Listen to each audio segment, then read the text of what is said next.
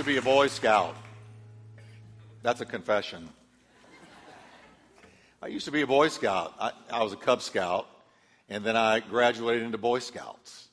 And I can remember having the little suit, that little brown suit that they gave you, the shirt and the pants. And I remember the handkerchief and the little deal that pulled it tight. What do you call those things? Anyway, and I remember earning the badges. And I remember the survival kit. And boy, did I think that Boy Scout knife was the cat's meow. I loved that Boy Scout knife because it had all kinds of things on it for survival. You know, it had the corkscrew. I don't know what the corkscrew was for back then, but it had that. And it had all these different neat little parts to it. And I carried that Boy Scout knife with me everywhere I went. The survival kit, so it had the jackknife and it had a compass. It had medical supplies, fireproof matches. I remember that. And so the whole reason they gave you this survival kit was in lieu of the possibility of having to survive in tough, adversarial, dangerous conditions. And so today I'm going to begin a series on your spiritual survival kit or gear. Because listen to this. What you need to spiritually and emotionally survive in a world of spiritual warfare and in a godless culture is so crucial for you to know. Because Christians are dropping like flies who are not doing the things that we're going to be covering in the next few weeks. Now, I want you to know that God doesn't just want you to survive. He wants you to thrive. Do you believe you can thrive and not just survive? But let's just try survival first, because a lot of people aren't even doing that. Let's try survival first. And I want to turn to 1 Kings 19, verses 4 through 7, and I want to read to you quickly one of my favorite, well, I don't know why it's my favorite because it's kind of grim, but I think it's one of my favorite because it's truthful. I thank God that the Bible tells us the truth about the heroes in it and their down moments. How many of you have ever had a down moment since you were saved? Okay, I just wanted to know if I'm talking to real people today. So let's read. Now, this is about Elijah, one of my favorite Old Testament characters. Look at what happens to him. Then he went on alone into the wilderness, traveling all day. He sat down under a solitary broom tree, and he prayed that he might die. Everybody say, that's down.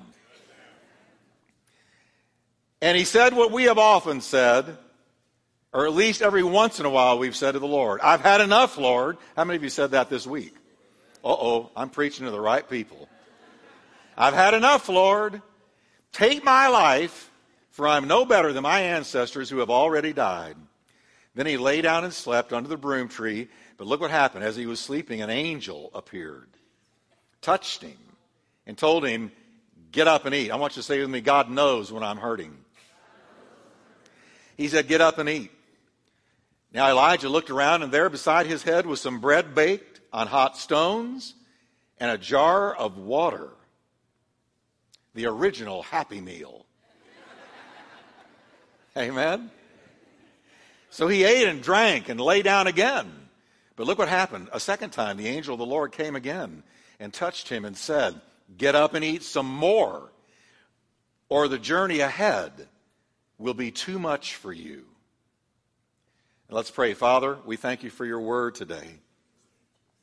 We pray you'll bless it to our heart. Now, Lord, I know there's people in here that are struggling, that are hurting, that inside they feel like they're fainting, they're discouraged, they've had setbacks. Lord, there are people watching by streaming video that aren't here because they felt so down they couldn't bring themselves to come to church.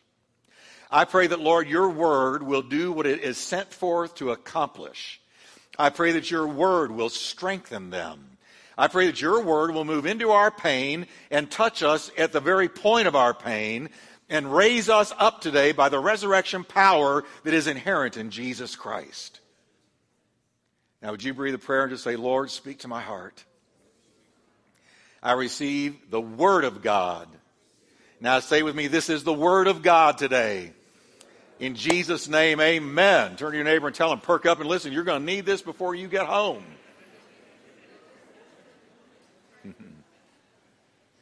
Amen.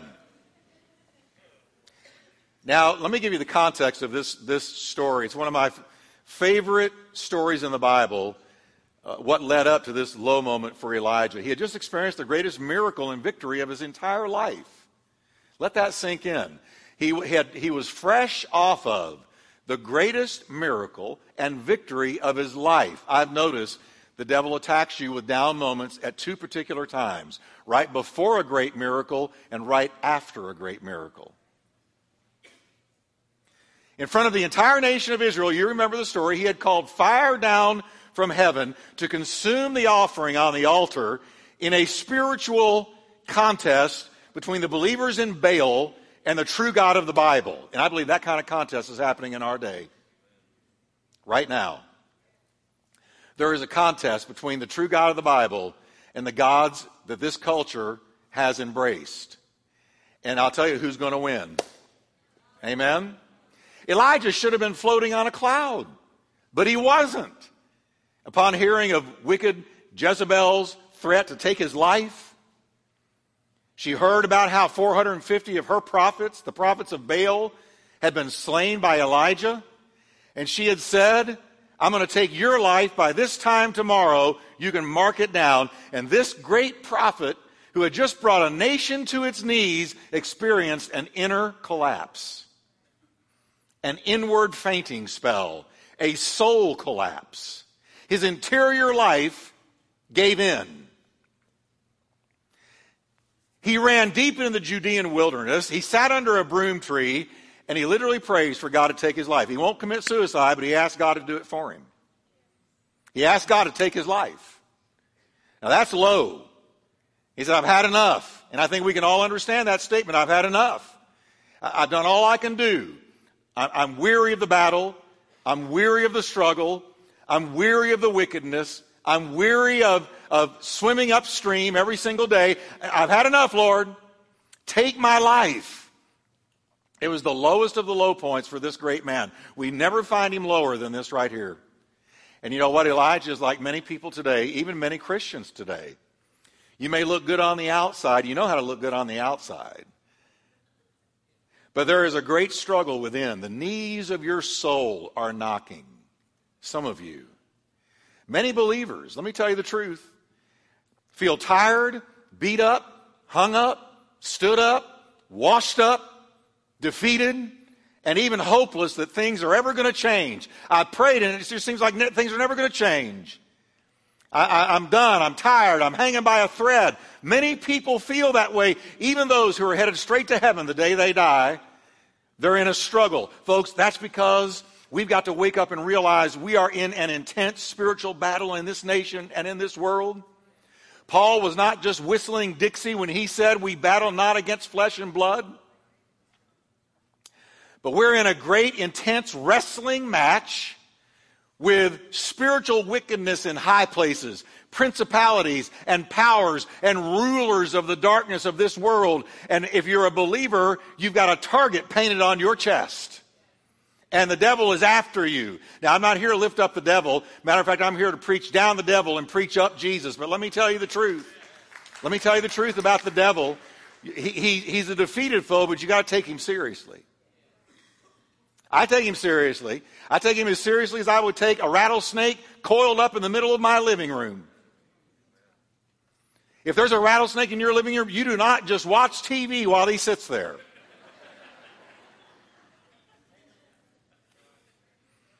You're going to deal with the rattlesnake before you take another breath. We've got to realize that he's a defeated foe, but you've got to take him seriously.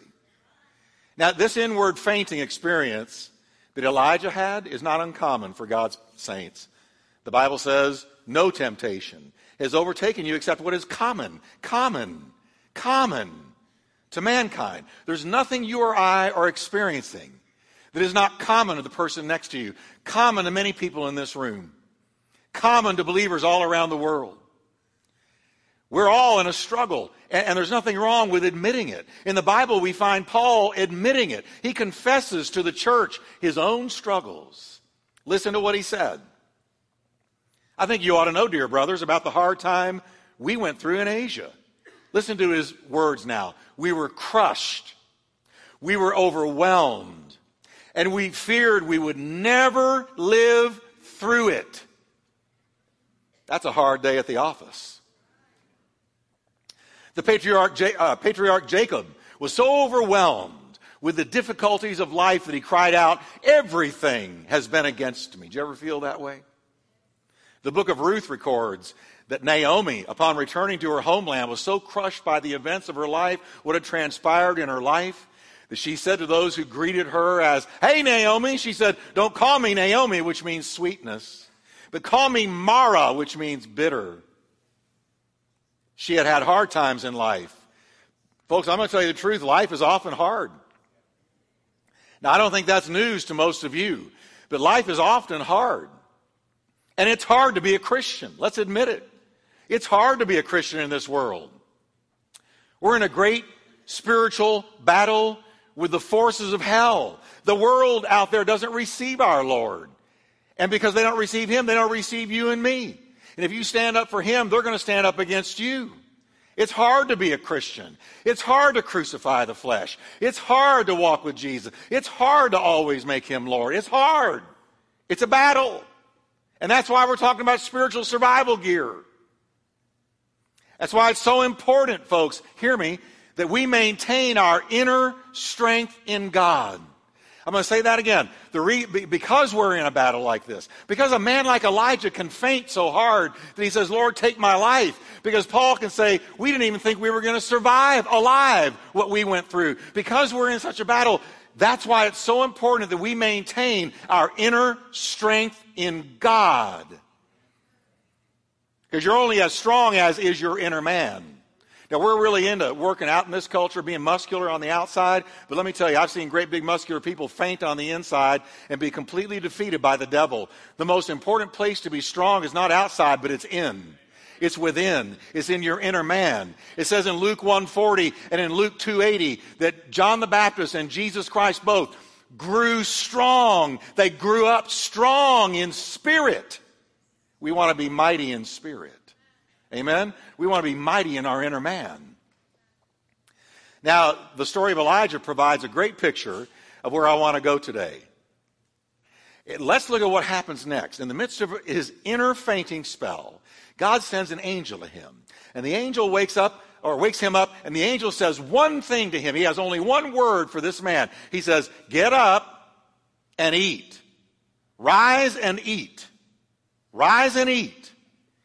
It says in verse 6 that Elijah sat up. There's an angel standing there. He looked around, and there beside his head was some bread baked on hot stones and a jar of water. Now, folks, I'm going to tell you, this was not normal bread.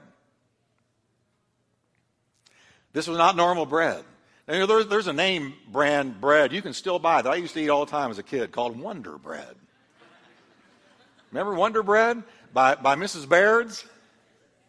No doubt, this angel brought Elijah the original Wonder Bread. Because watch this. We're told in the same chapter that Elijah traveled 40 days and 40 nights. Think about that. All the way to Mount Sinai on the strength of one wonder meal. This was not normal bread. He traveled. Catch this. This is power. This is like a hearing that Moses fasted as long as he did. What was it, 40 days, 80 days? He didn't eat for the longest time when he was on Mount Sinai with God, receiving the commandments. This is the same thing. He traveled 40 days and 40 nights on the strength of one wonder meal, one meal, one wonder meal, one feeding on this bread.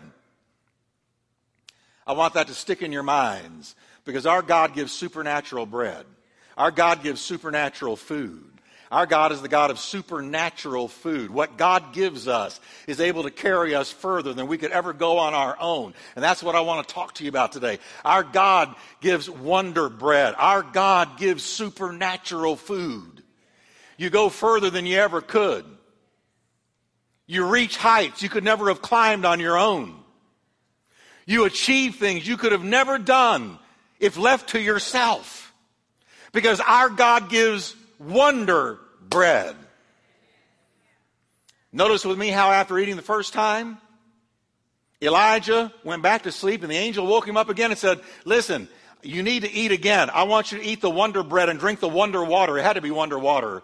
It put Aquafina to shame. This was wonder bread and wonder water. After his second command to Elijah to eat, the angel says something that jumps out at me every single time, and I want it to work on you like it's worked on me. He said, arise and eat. Here's why. Because the journey is too great for you. The journey is too great for you. Elijah did not know what was in his future. He did not know what the things he was going to encounter from this point on. In his mind, he was done. But he wasn't done at all. Some of you think you're done. You're not done at all. He thought he was done. But the angel knew what he didn't know. He said, you need to eat, because what you're about to face, the distance you're about to have to travel, the things you're about to have to achieve and do, you're going to need supernatural food. So it was imperative that he eat this supernatural food from heaven. Only that food would carry him across the finish line.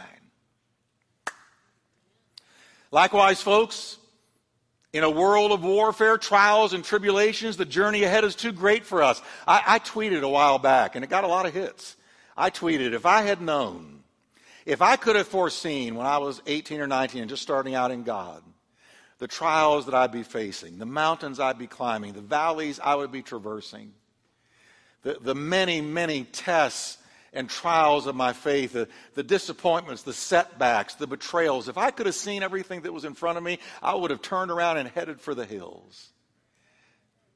But God taught me early on to turn to the wonder bread. He taught me to feed on the Word. I'm going to draw the parallel in just a moment. But he taught me that there is a strength that comes from God. There is a power that comes from God. And that power enables us to endure and persevere through everything the devil throws at us and people throw at us, flesh throws at us, and carries us over to the other side of every trial. It carries us from faith to faith. Glory to glory, victory to victory. There is a strength that comes from God. And I learned how to feed on that wonder bread. And it carried me through. But right now, folks, listen.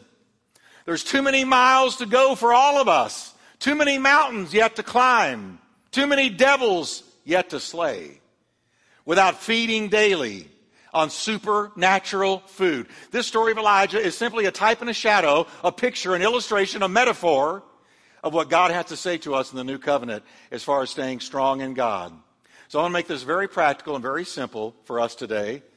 And let me just begin by saying, as Elijah was given bread from heaven, our bread from heaven is the word of God you hold in your hand. That is our bread from heaven. Amen? The word of God. If you've got your Bible, hold it up. Hold it up. Hold it way up and wave it. Say, this is my bread. This is my super. Say this with me. This is my wonder bread. Our bread from heaven is the word of God. The angel brought Elijah's supernatural bread that carried him miraculously for a long, long distance, and he fed on it. And the picture is, even Jesus himself said that we were to pray for daily bread. And he was laying down a principle there. He said, man shall not live by bread alone, but by every word, every word, every word, every word that proceeds from the mouth of God. Jesus is telling us here that God's word is supernatural food. It is wonder bread. Jesus said, I am the bread of life. And he's also called the Word in John chapter 1. So Jesus is the Word, and the Word is our wonder bread. Amen. The supernatural bread that Elijah was given there under that broom tree at the lowest point in his life is what picked him up, stood him on his feet, and supernaturally strengthened him. Catch this now. He was at the lowest moment in his life. He didn't think he could never take another step, but he stood up under the strength of the wonder bread and ran and journeyed 40 days and 40 nights with nothing else to eat but that one meal. The supernatural bread that God gave stood him up and carried him. Do you need to be carried today? Are you under life's burdens today? Is the workaday world wearing you down? The wickedness of our culture wearing you down? Do you feel stressed out? Are you tired? Are you angry? Are you bitter? Do you feel let down? So did Elijah. But he ate that bread and stood up a new man and traveled all that distance without any other meal. It was supernatural. He was carried by the supernatural power of God inherent in that bread. We often see in the Bible how God's saints compare the Word of God to food. They compare it to food because it is food. Listen to David. How sweet is the taste? That's a food adjective. How sweet is the taste of your instructions? Sweeter even than honey. That's a food description. God's instructions are God's word. In another psalm, he says, "Sweeter, your word is sweeter also than honey and the honeycomb." Listen to what Jeremiah said. Jeremiah said, "When your words came, I ate them." Wow. You ever feel like you were just eating God's word? I do. You eat it. Look at the food description. He's describing, or comparing it to food. And look what happened when he ate them. They were my joy and my heart's delight. Your word was my joy. Your word brought joy to my heart. And your word brought delight to my heart. Your word had an effect on me. Your word had a power over me. Your word was wonder bread. Jesus told his disciples, "I have food to eat that you don't know anything about." Speaking of spiritual food, our spiritual food is God's word. I feed on it every day. I got up this morning, got straight into my daily devotional, had nothing to do with this message. I went straight to my devotional because I need to be fed as a man before I can preach to you. And I feed my own soul first. I feed on wonder bread every day of my life. And I can tell you before God, I feel better, I feel stronger. It's almost like that tennis shoe commercial, remember it? I can run faster and jump higher. I think it was Keds. Boy, I'm dating myself today. Boy Scouts, Keds. Now, Jesus talked about daily bread, which also suggests, number two, that we need spiritual bread, listen to me, every day. Every day. Now, I know I'm a broken record with this, but I'm talking about spiritual survival gear. I'm talking about if you want to survive in this wilderness called our culture, if you want to survive in a day that is rapidly becoming just like Sodom and Gomorrah, remember what it says about Lot? Lot's righteous soul was vexed every day by the guilty or by the filthy conversation and manner of life of the wicked. He was every day vexed by his godless culture. He was in a warfare. It vexed him every day. And aren't we there? Aren't we just about there? Our culture has gone the way of the enemy. Our culture is really pagan in so many ways. And so here we are. We're in a battle with the flesh. We're in a battle with the world. We're in a battle with the devil. We're in a battle. And so we Christians can't survive on weekly bread, or monthly bread, or moldy bread, or stale bread, or grab it late in the day on the run bread. Amen? We need daily bread, fresh bread, straight out of heaven's oven for us that day. Daily bread. Give us this day. Can we say it together? Give us this day our daily bread. He wasn't just talking about physical bread. He was talking about spiritual bread as well. Now, God drew a picture of this for us in the Old Testament. Let me take you back. As the children of Israel journeyed through the wilderness, God tried for 40 years to teach them essentially one thing. Trust in His provision. That was the one thing He was trying to train them, teach them, bring them into. Trust me. I'm not going to let you die of thirst. I'm not going to let you die of hunger. Now, the reason it was so hard for him to do, because they were used to trusting Pharaoh for their food. Pharaoh is a picture of the devil.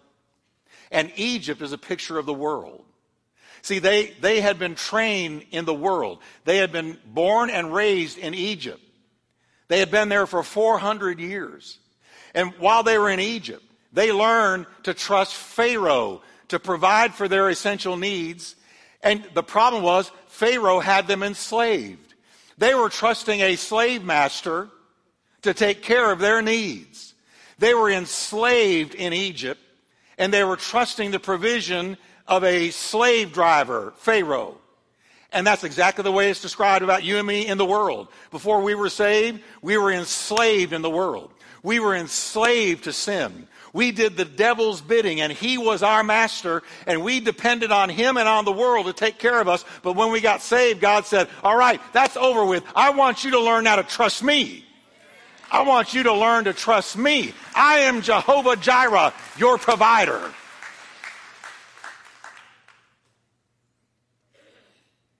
Listen to what God said he was trying to do with them in the wilderness. He was trying to retrain them.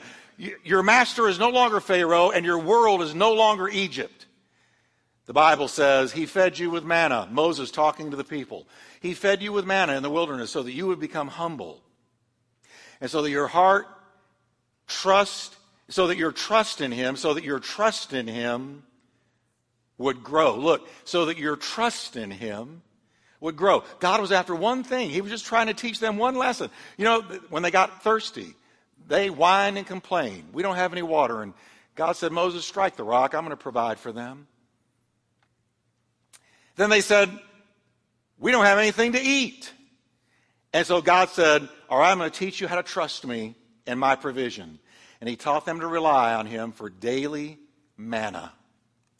Their daily manna, their daily food, appeared supernaturally on the ground every morning. Notice this. You get up, you're in your tent. You turn to Martha, you say, Martha, time to gather the manna. Well, how do you know it's there? Because God promised it would be there. They couldn't go buy it. They didn't work for it. They were totally dependent on God to provide it. And so they would go out and they would gather the manna. They'd never seen it before the first time it was there. It was designed and made and created by God just for them. It was so unusual they looked at it and said, what is it? Can you imagine eating what is it? Some restaurants, I kind of say that. What is it? Have you ever gotten something served to you and you go, what is it? They lived on what is it for 40 years. They decide, well, we didn't know what it is, so we might as well just call it what is it? Because that's what manna means. What is it? Well, time to go gather the what is it. Have you gotten enough what is it? Boy, this what is it is good. They fried it. They baked it. They microwaved it. All they had was manna. And the reason all they had was manna is because God was teaching them, give us this day our daily bread. And they were being weaned away from Pharaoh, weaned away from the world, and placed into the arms of God, trusting him. The Bible says, each morning, everyone gathered. Every day, they relied on God to provide the supernatural manna, and every day they gathered it. Every day. Everybody say every day.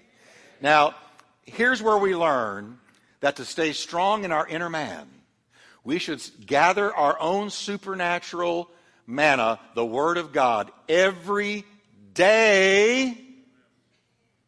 Every day. Every day. You say, Jeff, I just don't get anything out of it. Somebody told me that lately. Stay with it. Keep reading it. I don't understand everything I'm reading. That's why I'm here. No, I'm just kidding. We teach the Bible here, but listen, in this day and age of social media and the internet, you can look up any question you've got about a Bible verse and find an answer.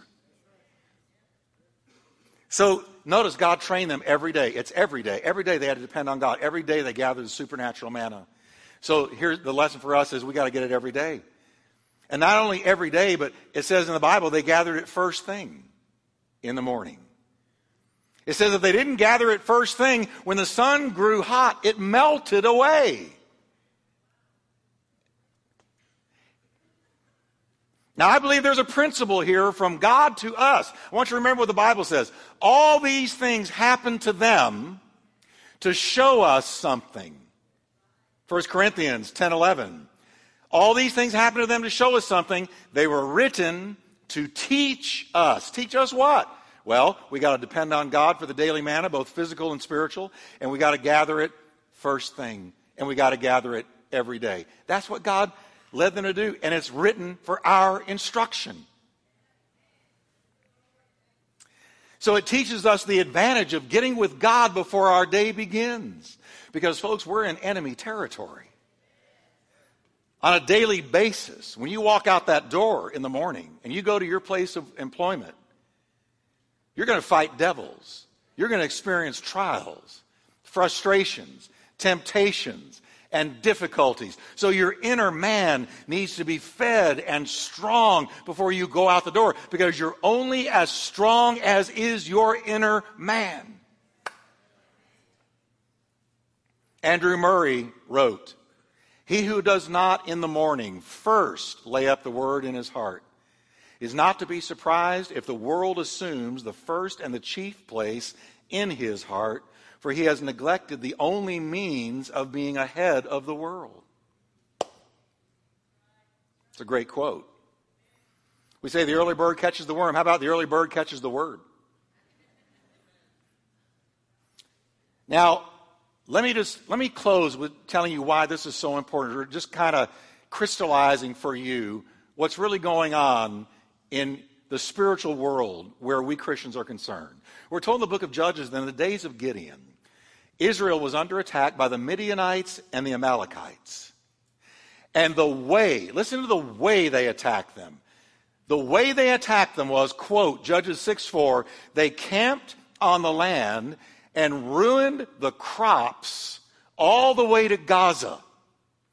Notice what they did. They attacked their source of food so that they had nothing to harvest. Why did they do that? Because as a result of the food being attacked, Israel grew weak and they were unable to stand against them, against the enemy.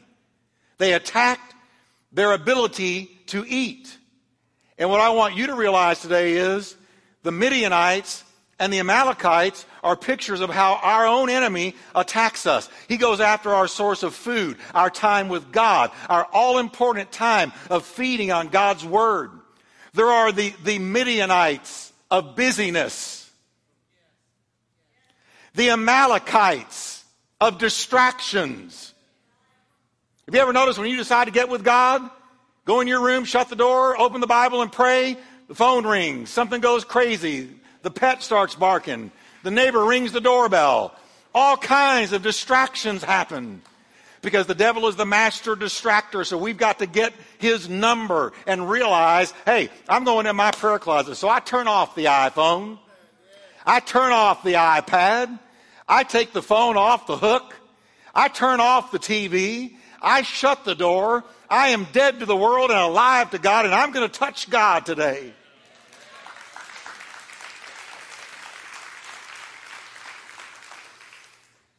The enemy wants to sabotage our time with God so that we grow weak and vulnerable to his attack. So the first tool in your survival pack, your survival gear, is time in the Word daily. So I want you to stand with me, and I want you to say this with me as we get ready to pray. Say with me, the Word is my bread. Feed on it daily. Gather it early. Those are non-negotiables if you want to survive and, I believe, thrive. Amen? Amen? Can we just go to the Lord Jesus? Thank you, Lord. Father, I just thank you that you're a good God, a faithful God, a God we can depend on. Thank you, Lord, for this incredible illustration you gave us in the Bible of the Israelites gathering the manna every day. They got a fresh helping. Every day they did it first. Every day they were strengthened with the supernatural food. Now, Lord, help us as a church body to get into your word every day and to do what we have heard today, to do it, not just listen to it, but do it every day. Lord, we thank you that if we even do that, that is huge to our survival, our wholeness, and our victory. In the name of Jesus. And with your heads bowed a moment, there may be just one person here today who can say, you know, Jeff, I don't know that I know Jesus. Because listen, Jesus is your bread of life. He alone died for you and rose from the dead so that you could be saved. And you can't partake of the spiritual food until you've been born again. You've got to be born again. Spiritual food is for the born again. So I'm going to say a simple prayer, and there may be nobody, I don't know. But if you can say, you know, Jeff, I've got a question mark in my mind about whether or not I know Jesus, then you need to settle it. And I'm going to give you the chance right now. I'm going to lead a prayer, and just pray this with me. You can do it. Just, we're going to look up to Jesus. Look to him right now by faith. He's given you the faith to be saved. And just pray this with me. Say, Jesus, I believe that you died for me and rose from the dead for me. Jesus, forgive me my sins. I confess my sins to you. And Lord, I confess with my mouth that you are Lord and that God raised you from the dead. Come into my heart today, Lord. I receive you as my Savior in Jesus' name. Amen. Now with heads bowed, if you can say, Jeff, I prayed that with you. Would you just slip your hand up in the air?